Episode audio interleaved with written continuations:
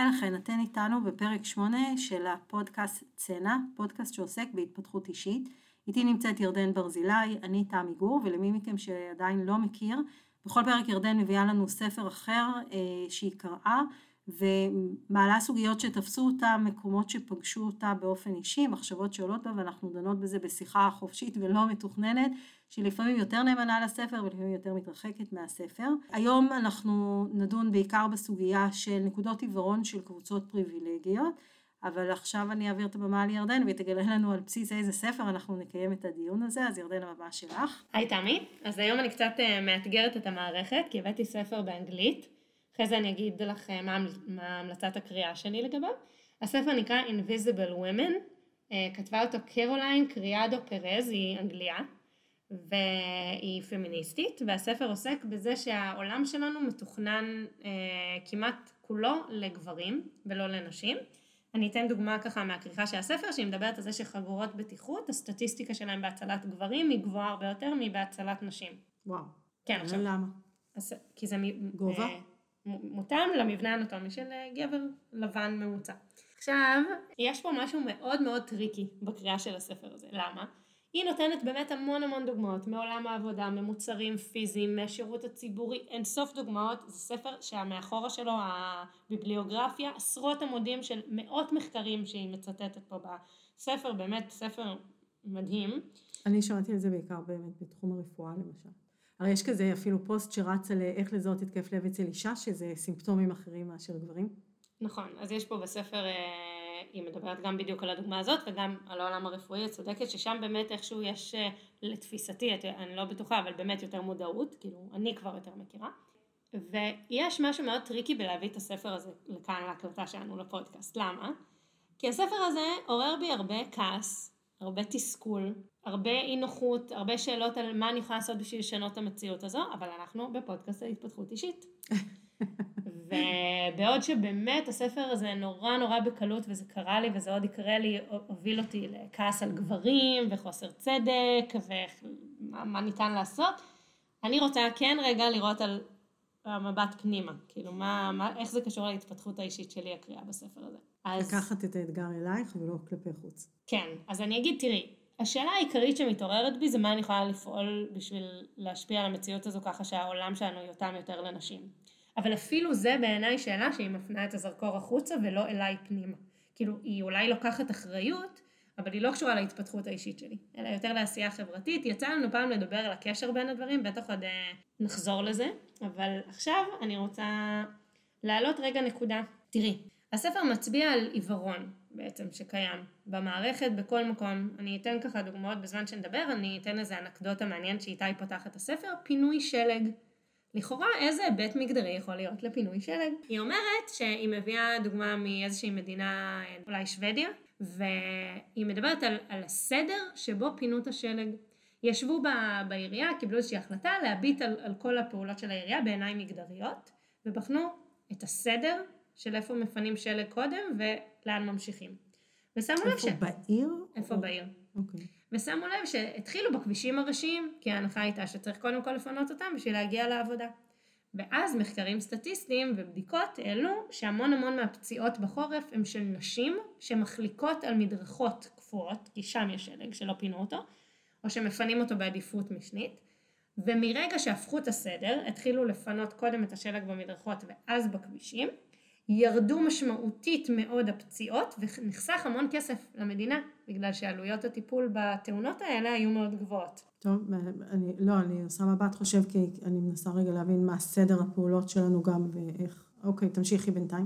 אוקיי, אז זו דוגמה קטנה להטיה אחת מאוד מאוד קטנה, ו, ונשאלת השאלה מה הם עשו בשביל לחשוף את נקודת העיוורון הזאת. אז אם אני רגע חוזרת אליי, אני אומרת, תראי, אני אישה שחיה בעולם מערבי עם ככה וככה נתוני פתיחה לחיים, ואני שואלת את עצמי איך אני רואה את, את מה שאני לא רואה לגבי הצרכים של אנשים אחרים, ואיך הפעולות שלי בעולם, אני עושה אותן באופן שהוא אה, יתאים לצרכים שאני לא יכולה להבין אותם כי לא חוויתי אותם או לא הסבירו לי אותם בצורה מתאימה. זאת אומרת, בעצם יש פה כמה דברים. יש פה את שלב זיהוי הצורך שאני לא רואה אותו.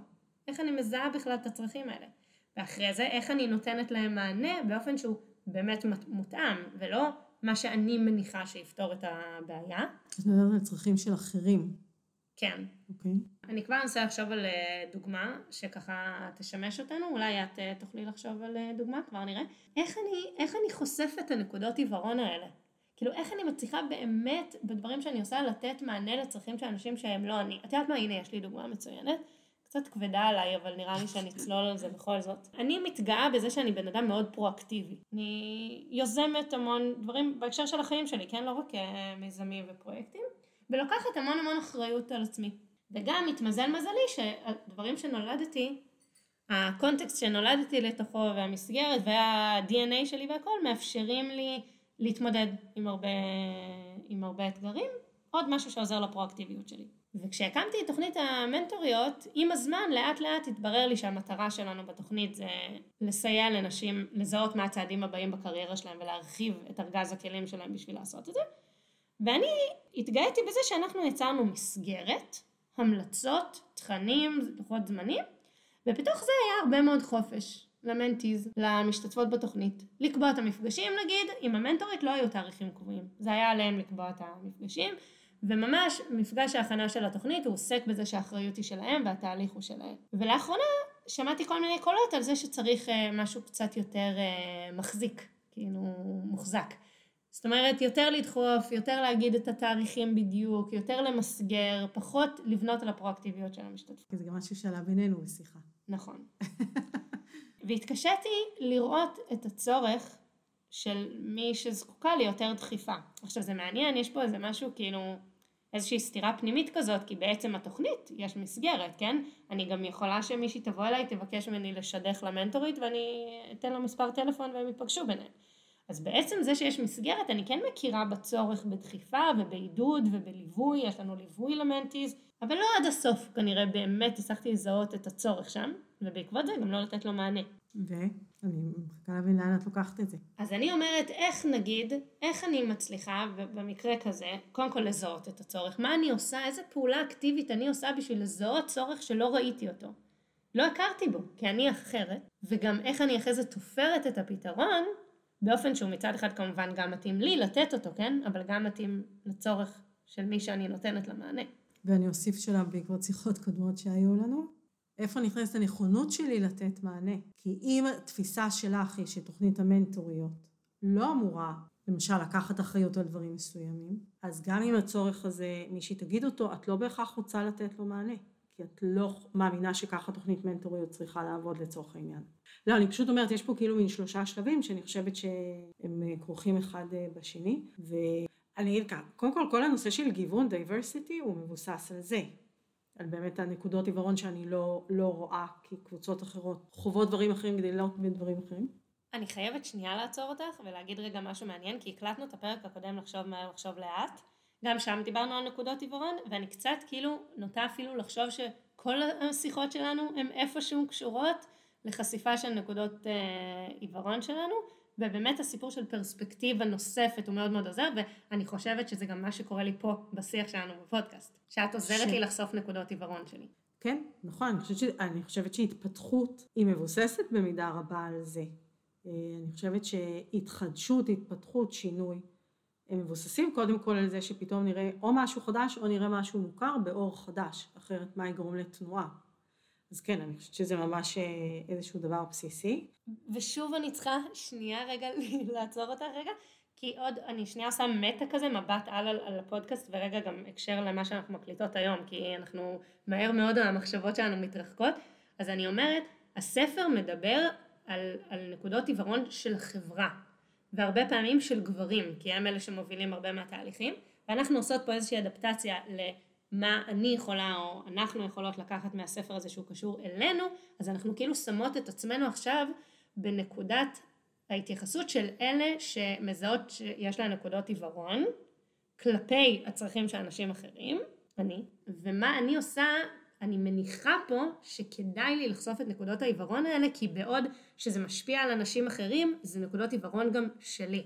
ובשביל הצמיחה שלי, אני צריכה רגע לעשות פה איזושהי התכתבות עם צרכים גם של אנשים אחרים. ניסיתי לפשט, אולי סיבכתי. לא, לא, לא, אני חושבת שזה היה מאוד ברור. המבט השואל שאת רואה עליי, זה לא זה, לא, אני חושבת שאמרת משהו מאוד ברור. אני רק אומרת, אני חושבת שאנחנו שמות את עצ... אני לפחות, בשני הצדדים, כי, טוב, אולי זה הצד הגישורי שבי, שאני אומרת, גם כשאני באה למישהו אחר, ואני מרגישה שהוא לא נותן לי מענה, אם במקום להניח שהוא לא בסדר, ולמה הוא לא נותן לי מענה, אני אחזיק בראש שיכול להיות שהוא פשוט לא רואה, אז זה גם יאפשר לי לדעת שאני צריכה להראות לו את נקודות העיוורון שלו, הוא לא עושה את זה מכוונה רעה, הוא באמת לא רואה פה משהו, ובמקום להתנגח בו אני פשוט צריכה להראות לו משהו. אה, זאת אומרת, יש פה בעיניי כן הדדיות ולשני הצדדים. זהו, זה, זה מעניין מה שאת אומרת, כי זה, זה שואל בעצם איפה האחריות, כאילו. את אומרת, אני לוקחת אחריות על, על החוויה שלי, אבל גם של מי שמולי.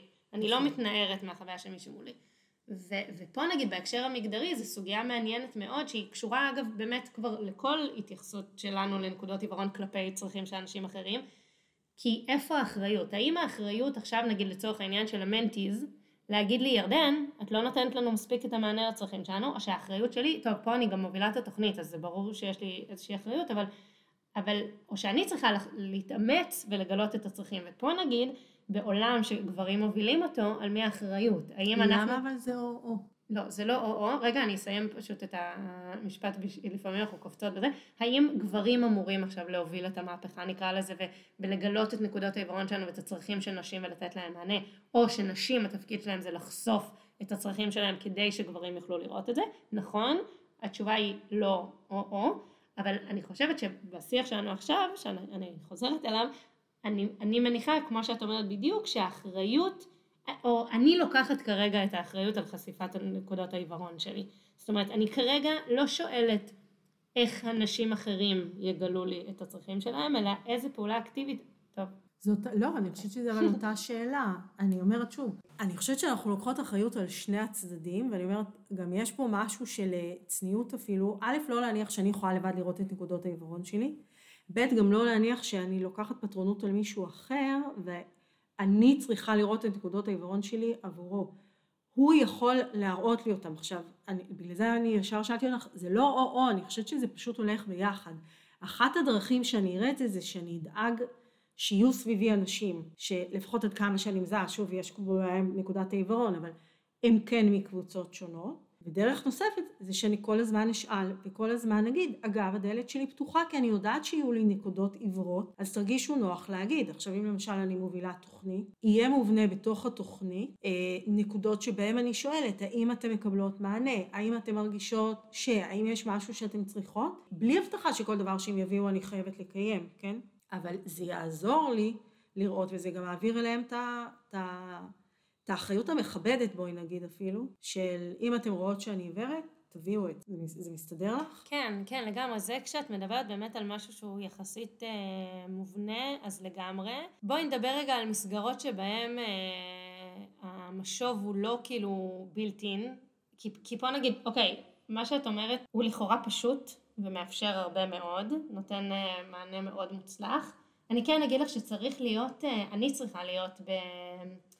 באיזושהי יכולת אה, להכיל ביקורת ומשוב, כאילו שאין לי אותה בכל רגע נתון, כאילו לפעמים זה כזה, רגע רק, רק תגידו לי עכשיו דברים טובים, אל תיתנו לי, אל תצביעו לי על נקודות לשיפור, אני חושבת, אנחנו נעשה כזה, סליחה, אנחנו לא נחשוף עד הסוף, אבל כן נעלה רגע את השיחה בינינו שנגע לנקודה כזאת, שתמי הצביעה לי, הצבעת לי את, על אה, נקודת עיוורון שלי שהייתה קשורה בדיוק למשהו דומה, כאילו לשאלת האחריות שלי על איך אנשים אחרים הרגישו בתוך משהו שאני יצרתי, והייתה לנו שיחה קשה, ואני... אבל אוהבת. אבל אוהבת. ו- וברגע הזה באמת לא, לא, לא יכולתי להכיל, אז אני חושבת שהיבט אחד מאתגר בדבר הזה, זה באמת, אפשר לדון גם עליו, אבל שכאילו לקחתי את הביקורת הזאת כאישית, וגם כנראה שמה שעשיתי באמת, את הצבעת לי על זה, זה שצבעתי את כל האישיות שלי בעקבות המשוב הזה, שזה כנראה לא דבר חיובי ומקדם, והתקשיתי לשמוע בגלל זה. כאילו זה היה רגע שלא לא הצלחתי להכיל, וכאילו הרגשתי שאת אומרת לי, את לא מספיק טובה, ולא בנקודה הזאת עשית משהו שהוא לא מספיק טוב או לא מספיק מתחשב. קודם כל אני חייבת להגיד לך, וואו, כאילו, אפרופו התפתחות אישית, תסתכלי מה עשיתי עם עצמך עם השיחה הזו.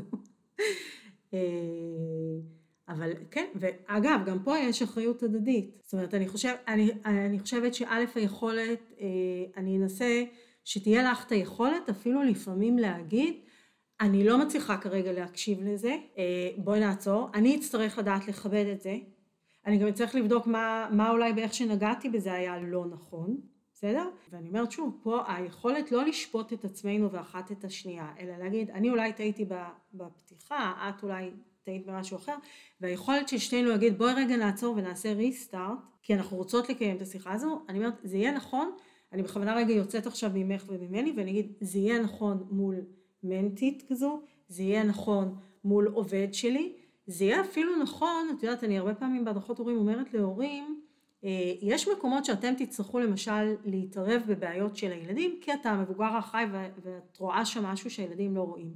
עדיין, אני בחיים לא אנקוט צעד על הילדים שלי, מאחורי גבם, בלי לשאול אותם מה הם רואים, בלי לבדוק איתם אם יש משהו שאני לא רואה, לא מבינה, לא מכירה. גם אם הילד שלי נניח נורא מתעקש מולי על משהו, אז אני כן אבדוק אם העקשנות זה לא רק בגלל שהוא רוצה משהו, אלא כי זה יושב על משהו שאני לא הצלחתי לזהות, שיש שם משהו שאני לא רואה, זה לא במקרה כזה חשוב לו, אוקיי? אז באמת אני חושבת שזה נכון לכל תחום חיים, והיכולת שלנו להניח שיש לנו נקודות עיוורון, להזמין את האחר להראות לנו, להגיד קשה לי עם זה כרגע, אז בואי שנייה נעצור, זה לא כי אני לא ארצה לשמוע את זה, אלא אני לא מצליחה להכיל את זה כרגע. היכולת שלנו אגב גם להיות הצד השני שמסוגל להגיד, אוקיי, נותן לך את הפסק זמן שאת צריכה, שזה גם קשה, כי לפעמים אם אני עכשיו תאונה, ואני חושבת שאת עיוורת ואת לא רואה אותי ואת מקפחת אותי למשל. אז עכשיו להתחשב ברגשות שלך ולהגיד, אה, אוקיי, נפגעת, סבבה, קחי את הזמן. לא, אני הקורבן פה, שזה הרבה פעמים קורה בשיח כזה. אז אני חושבת שזה איזשהו מקום ששני הצדדים באמת צריכים להיות בו מאוד פתוחים. זה מעניין ממש מה שאת אומרת, מכמה סיבות. דבר ראשון, תרגמת את זה לכאילו עברנו כאילו לדבר, לא כאילו באמת, עברנו לדבר על אחת על אחת, שזה באמת בעל אופי מסוים, ובאמת אחד מהדברים שאני אמרתי איך בעקבות השיחה שלנו זה שצריך אהבה, באמת, כאילו בשביל להצליח לעשות את זה טוב, כי אחרת אנחנו נמצאים בשיפוטיות, וגם במין כזה, את עשית משהו שאני בחיים לא הייתי עושה, אז כאילו השיחה נורא מרחיקה. אז זה בהנחה שזה אחד על אחד, אולי באמת יש בזה משהו מצד אחד הרבה יותר מורכב, מצד שני יותר פשוט בהקשר הזה, כי אנחנו סך הכל מעדיפות, אני מעדיפה לקבל משוב מאנשים שאני מניחה שהם רוצים בטובתי באמת, ושהם גם אה, רואים את טובתי ברגע הזה. זאת אומרת, אם הם רק עסוקים בצרכים שלהם, יהיה קשה מאוד לנהל שיחה אפקטיבית. נכון, לרובנו זה ככה. אה, אז זה דבר אחד, אה, ואז אני שואלת, אוקיי, אז מה קורה בקונטקסט רחב יותר, שאני רוצה בתור מראיינת לראות צרכים של אוכלוסיות שהן שונות ממני, נגיד זה, אז אמרת, מעבר לדייברסיטי בצוות שלי, יש פה, אני חושבת עוד דברים, אני רוצה ש, שנחשוב על זה.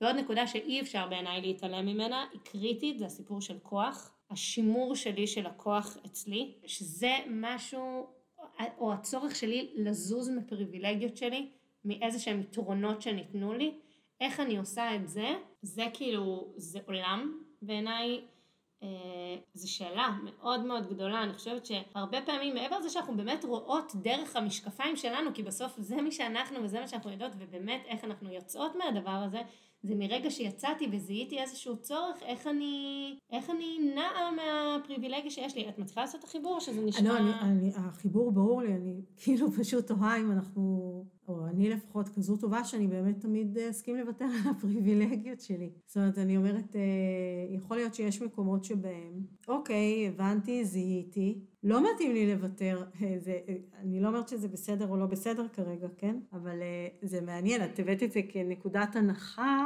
שאם זיהיתי, אני אמורה לוותר, ואני אומרת, מעניין אם אנחנו תמיד מוכנים באמת לוותר. יש מקומות שיהיה לנו יותר קל, יש מקומות שיהיה לנו פחות קל. אני חושבת שבשיח הקבוצתי, אגב, הוא לא באמת מאוד שונה. אני יכולה להגיד לך שלמשל, אני הייתי בכנס על גבריות מודרנית, וזה היה מדהים איך... כאילו הפאנל דיבר מאוד יפה על הגברים המודרניים ועל קבוצות גברים שבהם הגברים מדברים על הקושי שלהם ופתאום מדברים על רגשות וכולי. ואז בשנייה מישהו נתן, אחד מהפאנליסטים אמר משהו כמו די כבר לרחם על הגברים האלה אה, אנחנו הפריבילגיים והנשים המסכנות ככה וככה ונפסיק לעוף על עצמנו רק כי פתאום אנחנו אבות כמו שאנחנו אמורים להיות. ותקשיבי כל האולם פתאום התחיל לדבר בטון של נכון, אנשים הם הקורבן, ודי לרחם על הגברים, ומה, הם צריכים לקבל פרס על זה שהם סוף סוף מדברים על הרגשות שלהם, והחוסר יכולת להכיל את שניהם, אוקיי, תראי לגבר שהוא פריבילגי, תראי לו שהוא אמור להיות אבא, הוא לא אמור לקבל על זה פרס, אבל גם תביני שגם הוא גדל בעולם שהוא עושה עכשיו כברת דרך להצליח להיות האבא הזה, גם הוא נאבק עם דברים, הוא לא לוקח כלום מהקורבנות שלך, כאילו יש משהו שלפעמים זה גם, זה לוותר על פריבילגיות מצד אחד, אבל זה גם, הצד השני צריך להיות מוכן לוותר על הקורבנות שלו. אוקיי, okay, אבל אבל אני שנייה עושה לך משהו לא הוגן, אבל אני אומרת, אוקיי, אבל בואי לא נדבר על הצד הזה. בואי נדבר למה? עלינו, בגלל שכאילו להגיד למישהו אחר, תפסיק להיות קורבן, אוקיי, סבבה, זה לא התפתחות אישית. זה אנחנו יכולות לדבר על עצמנו, לא לראות את עצמנו כקורבנות. זה אולי. אבל אני, אבל מה ש... למה זה לא התפתחות אישית? להצביע למישהו אחר על מה הוא צריך לעשות? בתור היועצת שלו, או מי שאיתו בשיח, או מי שצריכה להוביל איתו שינוי? בתור תמי וירדן פה בפודקאסט, אני לא חושבת 아. שזה מקדם לא אותך ולא אותי להגיד מה אנשים אחרים צריכים לעשות. בש... אני, לא, שנייה... זה מה זה אחרים? זה גם אנחנו. אוקיי. אז אני אומרת, גם אנחנו צריכות לפעמים לוותר על המקום הכאילו קורבני, ולפעמים על המקום הכאילו פריבילגי. אז בואי ניתן שתי דוגמאות לכאן ולכאן. תגידי לי איפה את רוצה שאני אתעכב. כי אוקיי. יש לי דוגמה אחת שלי בתור מחזיקת הכוח נקרא לזה, ודוגמה אחת שלי בתור הקורבן. אז בואי נתחיל רגע בתור מחזיקת הכוח, כי איכשהו לי יש יותר משיכה כרגע לדבר על זה. יש, אה, יש בעיניי, ולא רק בעיניי, אלא גם המון מחקרים ועובדות ודברים שמראים על קיפוח כלפי אה, עולי עדות המזרח. עכשיו, קודם כל זה שיח, מסתבר, יש שיח האם כן או לא. אני כאילו פחות בעניין של שיח, מבחינתי אם יש אנשים שמדברים את הדבר הזה וחווים אותו וזה, אני מאמינה להם, שזה גם כבר איזושהי נקודת מוצא. והצטרפתי לפני איזה שנה לקבוצת פייסבוק של אה, נשים אה, פמיניסטיות מזרחיות. עכשיו אני בקבוצה הזאת שותקת.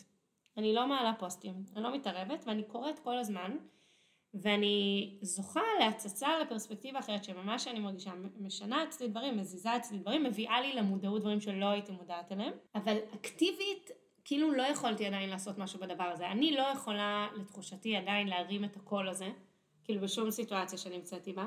כי אני לא חווה את הדבר הזה, ואני גם לא יודעת מספיק על נתונים סטטיסטיים וכאלה שצריך בשביל לשכנע אנשים. אבל כן... לשכנע לאיזה כיוון? לא הבנתי איזה קול את לא יכולה להגיד. שיש עדיין אפליה. אה, אוקיי. אבל זה נורא מעניין, בשבילי, כאילו, אני מתבוננת, יש לי נורא נורא רצון לכתוב משהו בקבוצה, ושיגידו, וואו, כל הכבוד, האשכנזייה הנהדרת הזאת תומכת במאבק שלנו, וכל הזמן אני עוצרת את עצמי, כי אני מרגישה שהדבר שצריך לעשות שם זה לשתוק.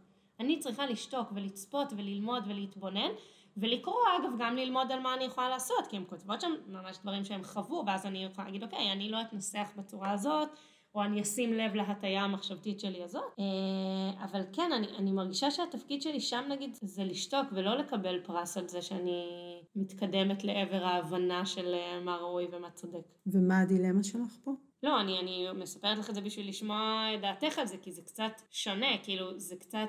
ההפך מלהגיד, אה, זה קצת ההפך מבעצם לקיים כנס בכלל על גברים, אה, גבריות מתקדמת. זה קצת כמו האלטרנטיבה שיהיה עכשיו כנס לאשכנזיות מודעת לגזענות. זה טוב? לא, לא כל כך הבנתי את הפואנטה, סליחה. בעצם... כאילו זה שאת אומרת, יש מקומות שבהם אני שותקת, כי אני פשוט רוצה שהם יראו לי נקודות אווירון, אחלה, לא הבנתי פשוט מה הדילמה שם. כמה מקום יש לי במסע שלי לעבר ההבנה של הקיפוח המזרחי? מבינה? כאילו כמה צריך לתת לי מקום, או שאני צריכה לפנות את המקום. האם צריך עכשיו לארגן כנס לאשכנזים שמודעים לקיפוח נגד עדות המזרח? את פשוט מגדירה את זה שזה נשמע כמו אה, מחנות של חינוך מחדש, אבל... אה, לא. כנס לאשכנזים. אה, לא, כנס במובן של לדבר על זה שעכשיו אבל... אנחנו התקדמנו ואנחנו יותר מודעים ואיך להימנע מהטעויות האלה, והאם בכלל יש מקום לכנס כזה שהוא רק של אשכנזים? אני לא יודעת אם יש טעם בכנס רק של אשכנזים. אני חושבת שזה מאוד יפה שאת לוקחת לך מקום שבו את אומרת, אני כרגע רק בלמידה והקשבה ושמישהו יראה לי את מה שאני לא רואה. אני כן חושבת שזה יהיה יותר, שוב, אני עם האפקטיביות שלי, כן, לכולם, שבאיזשהו שלב, וזה הלוותר על המקום הקורבני אגב, אוקיי? את כן תוכלי לשאול שם שאלות כנות, ולא להישפט בתור מתנשאת, עיוורת או אשכנזייה, אלא להגיד, אני כבר חודש, שבעה חודשים, לא יודעת מה, מקשיבה, יש בי שאלות, ואת שואלת ממקום כנה, שאומר אני כנראה לא רואה או לא מבינה, או זה לא מתחבר לי עם נתונים שקיבלתי בעברי, בסדר? ועכשיו היכולת של אותה קבוצה להכיל את השאלה ולא לפסול אותה, ולענות עליה, זה המקום שאני מדברת עליו, שהאחריות היא... זה כאילו האמפתיה היא צריכה להיות פשוט משני, או החוסר שיפוטיות צריכה להיות משני הצדדים.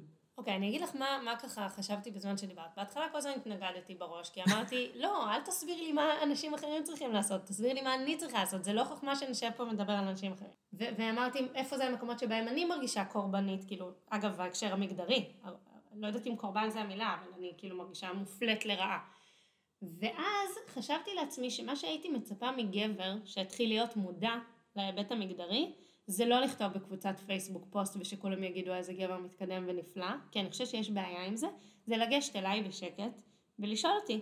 למה אבל את מקשרת בין פוסט ששואל שאלה אמיתית לבין הרצון לקבל פרס? אני לא, אני ממש חושבת שאי אפשר להפריד בין זה לבין זה, אני חייבת להגיד לך. טוב, פה אנחנו לא, לא, לא רואות אותו, אני ממש, זה מחזיר אותי לשיחה שהייתה לנו גם סביב הספר לחשוב מהר, לחשוב לאט, ואותנטיות, אני אומרת, אם השאלה נועדה בשביל עכשיו לעוף על עצמי, יואו, איזה מתקדמת אני, איך נפתחתי, ואני רוצה גם להראות להם את זה, אז זה בעייתי, אוקיי? אז באמת פוסט מיותר כנראה.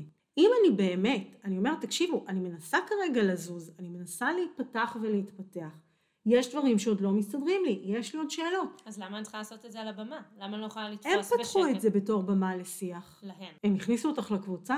כן. יפה, אז הן מוכנות להיות גם איתך בשיח, זה השיח שאת מביאה. לא, הן רוצות, לא. אני, שנייה, אני שוב, אנחנו כל הזמן, תמי, את לא תגרמי לי לדבר עליהן, אני לא מוכנה לזה. לא, מה זה הן? הן פה פשוט, פשוט לא, את הבאת משהו, לא, רגע, רגע, את הבאת פשוט דוגמה קונקרטית, אני אומרת, זה נכון לגבי כל קבוצה, גם אם תהיה קבוצת נשים, שתסכים להכניס לתוכה גברים, אוקיי? והגברים יתחילו לשאול, אבל לא ממקום מתנגח, אלא שאלות אמיתיות, זה בדיוק מה שהבאתי דוגמה על הכנס, עזבי את הכנס, הדוגמה לא התייחסה לכנס, הדוגמה התייחסה ליכולת של אישה להגיד, כשגבר כבר אומר, יש לי נקודת עיוורון, אני רוצה לשאול לגביה, השאלה אם התגובה שלי תהיה נכון, אתה באמת פריבילג מתנשא, ו... או שתהיה יופי, ברוך הבא, בוא תשאל ואני אענה לך. רגע, תמי, את מתעלמת פה מעולם שלם של נתונים שמדבר על השתתפות של נשים וגברים בתפיסת הבמה. על זה שכשיש, לא משנה כמה גברים יש בקהל, הם יכולים להיות מיעוט של המיעוטים, הם ידברו לפחות 50% מזמן הבמה, הם גברים יקבלו, היא כותבת על זה בספר. Okay. אוקיי. נשים לעומת זאת יכולות להיות באמת 90% מהקהל, ועדיין גברים ידברו למעלה מ-50% מהזמן. את מתעלמת מהדבר הזה, כשנפתחת קבוצת, שנייה, יש קבוצת פייסבוק מאוד מעניינת שנקראת משחקות באש, שמדברת על התעוררות של נשים, גם בהיבט המיני, אבל גם, כאילו, המושג שהן משתמשות בו זה דלוקה, כאילו מתי את בשיא האנרגיות שלך, וזה קשור גם למיניות. כאילו, אני לא בטוחה שאני משתמשת במילים שלהן, אבל זה שיחה, יש שם שיחה מאוד מעניינת, שמזמינה נשים לכתוב מתי הן דלוקות, כאילו, מתי הן חוות את החוויה הזאת. ובהתחלה רק לנשים מותר היה לכתוב, בהגדרה. ולאט לאט התחילו, הם החליטו שגם אה, מנהלות הקבוצה החליטו שגם גברים יכולים לכתוב. אז מה את חושבת? כמה פוסטים יש שם של נשים ושל גברים? המון פוסטים של גברים, וזאת הנטייה הטבעית שלנו כקבוצות כוח לייצר המון נוכחות מאוד בקלות. אז בסדר, אבל מה שאני אומרת, אני לא בגלל זה לא רוצה שגברים יוכלו לשאול שאלות, או אשכנזים יוכלו לשאול שאלות. מה שאני אומרת, בתהליך ההתפכחות מהעיוורון, ובתהליך ההתפתחות האישית וגם הקבוצתית בעיניי, אוקיי? מה שאני אצפה שיקרה, זה א', שאותו גבר שמתחיל לכתוב, אם אתה כבר פה בקבוצה ובאמת הקשבת, אז וואלה, תסתכל כמה פוסטים אתם מעלים, תסתכל האם הפוסטים האלה תואמים, אוקיי? ומצד שני אני גם מצפה מאנשים בקבוצה לדעת להגיד, ולא במתקפה, להגיד, חברים, שימו לב מה קרה כאן, או להגיד, גברים, זה מקשה עלינו, זה בדיוק ההבדל בשיח ומאחר ובחרתם להיות בקבוצה, אז אנחנו רוצות להגיד לכם, זה למשל מקשה עלינו, זה גורם לנו לסתום את הפה, זה לא ניסוח שאנחנו מרגישות שאנחנו מסוגלות לענות עליו. אוקיי, אבל כל אחד מהם הוא רק אחד, והוא העלה רק פוסט אחד. רגע, שנייה. בואי, אנחנו, תמי, נהיה קשה. אנחנו כל הזמן לא מסכימות בפודקאסטים האחרונים, זה בעיה, אנחנו לא אמורות להיות איזה הרמוניה מהלכת פה ולהסכים על הכל? לא, זה מה שמעניין, היכולת שלנו להיות ב... ולעדיין להתפתח ביחד. לגמרי. אני מרגישה כאילו ש... שצריך אה, לאסוף. את או אני? את, את. אבל רגע לפני שאני מעבירה לך לסכם, בבקשה תהרגי אותי, אני ממש מרגישה לא נוח עם איפה שעצרנו, ויש לי כמה דברים שאני מרגישה צורך להגיד אותם. אחד, שלא הספקנו להיכנס למורכבות של אה, זה שאנחנו הרבה פעמים לא באופן אה, מוחלט הצד החזק או הצד המוחלש, וגם לצד המוחלש הרבה פעמים נוצרות פריבילגיות שהוא לא בקלות יוותר עליהן. אם ניקח את הדוגמה הקלאסית של חלוקה מגדרית של אה, בית פרנסה, גם שם לא בקלות היום נשים אה, מוותרות ואומרות, אה, אם הבעל רוצה וזכותו לחלוטין במידה שווה להישאר בבית עם הילדים, אז כן, אני אצא לעבוד. זאת אומרת, החלוקה מחדש של המשאבים ובניית הסכמים חדשים היא לא תמיד פשוטה. אמ, אבל מה שעוד חשוב לי זה בעצם להתנצל, אני מרגישה קצת לא נוח, אני לגמרי מאמינה במה שהבאתי, ששינוי אמיתי הוא מגיע מעבודה משותפת של שני הצדדים, אה, ואנחנו לא יכולים לראות את הנקודות העברות שלנו ואת הדבשת שלנו, אבל יש משהו בשיח הזה שהוא בפני עצמו שיח פריבילגי, הוא שיח שמדבר על כוחות בשני הצדדים, ואנחנו יודעים שהסיפור האמיתי הוא לא כזה פשוט, אנחנו יודעים שצד מוחלש הוא לפעמים כל כך מוחלש וכל כך פגוע, אה, וכל כך אה, חסר את הכלים, שזה לא, אה, אין בעיה, פשוט תגיד לי מה ואני אשנה, קשה לו להיות במקום הזה, אני בכוונה לא נכנס לדוגמאות, אבל הוא יכול לקפוא, הוא יכול לא לדעת איך לעשות את זה, הוא יכול פשוט לא להרגיש מסוגל לעשות את זה.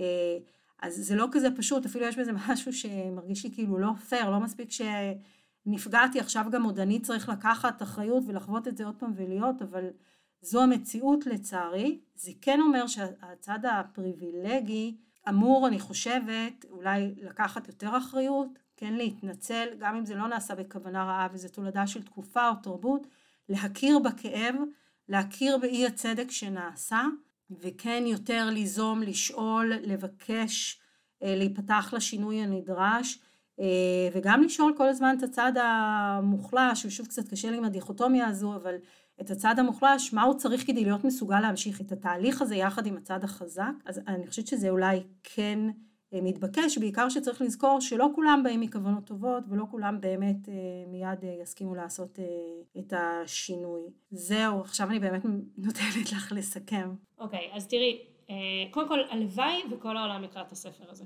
באמת, כי קודם כל באמת יש בעיה, זאת אומרת אנחנו באמת מצויות בעולם שמתוכנן לגברים מהטמפרטורה במשרד הממוצעת, לאיך שבנוי כל עולם העבודה, לקצב ההספקים, לציפיות, האקדמיה, איך שבנויה, באמת יש פה אינסוף דוגמאות ואני חושבת שהרבה פעמים, כמו כל מה שאנחנו מדברות עליו, להביא לקדמת המודעות, או להתחיל להביא לקדמת המודעות בטפטופים, זה צעד ראשון מאוד מאוד משמעותי בכל שינוי אישי וחברתי. נכון. ובאמת אני מקווה שיתרגמו את הספר לעברית, כי כהרגלם של ספרים ארוכים, ובאנגלית לקח לי הרבה מאוד זמן לקרוא. אה, מי שירצה לנהל איתי שיחה על זה, אגב, על הספר, אז כמו שהבנתם, בשמחה רבה. רק אה, בואו לדף הפייסבוק שלנו בצנע ונשמח. אבל באמת היה פה אתגר מאוד מאוד מעניין, בספר שרווי בכעס, אגב היא כועסת מאוד ואני מבינה אותה, לראות מה, מה, איך אני מחזירה את, ה, את המבט פנימה. ושימי לב גם שנענו בציר הזה כל השיחה, כל הזמן, כי זה נורא נורא מפתה בנושא כזה, להסתכל החוצה ולהיות בהאשמה ובכעס, ואני יודעת שזה לא מה שאת עושה, אבל... אבל כאילו בעיניי אולי זה עניין של אופי הנטייה הטבעית שלנו היא כמעט תמיד להסתכל קודם החוצה ולראות מה אנשים אחרים לא בסדר, גם, גם כחברה אבל גם כאנשים פרטיים ומבחינתי האתגר הכי מעניין שלנו אה, פה בשיח בינינו הרבה פעמים זה להחזיר את, ה, את המבט אלינו פנימה כי זה האתגר היותר, היותר גדול וזה גם, המשמעות של צמיחה בעיניי בהתפתחות אישית לא לחנך אנשים אחרים לאיך הם יעשו את הדברים יותר טוב. אמ, או לפחות להיות walk the talk שאנחנו מאוד אוהבות. זהו, אצלי זה walk the talk כי אני מאוד מתקשה להפריד, אני חושבת שדברים הם מורכבים והם תלויים אחד בשני והם הולכים ביחד. מאוד מאוד מסכימה איתך שזה צריך להתחיל מהתבוננות פנימה וקודם כל עליי ורק אז. תודה, היה מאתגר. לגמרי. תראה בפייסבוק שלנו. ביי ביי.